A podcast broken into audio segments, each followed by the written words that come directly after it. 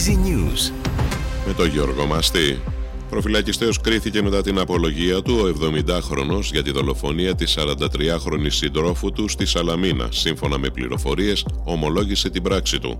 Σε κρίσιμη κατάσταση και διασωληνωμένος στην εντατική του Γενικού Κρατικού Νίκαιας παραμένει ο 31χρονο αστυνομικός που τραυματίστηκε από ναυτική φωτοβολίδα κατά τη διάρκεια των επεισοδίων που έγιναν χθες βράδυ έξω από το κλειστό γήπεδο Μελίνα Μερκούρη στο Ρέντι.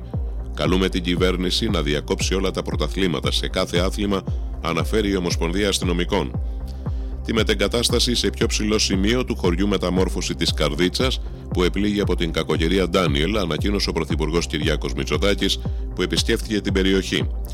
Επιτυχημένη χαρακτήρισε ο Ταγί Περντογάν την επίσκεψή του στην Αθήνα σε συνομιλία που είχε με Τούρκους δημοσιογράφους στο αεροπλάνο της επιστροφής προς την Άγκυρα.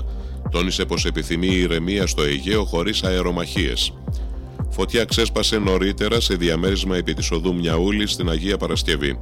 Για την κατάσβεσή της επιχειρούν 18 πυροσβέστες με 5 οχήματα.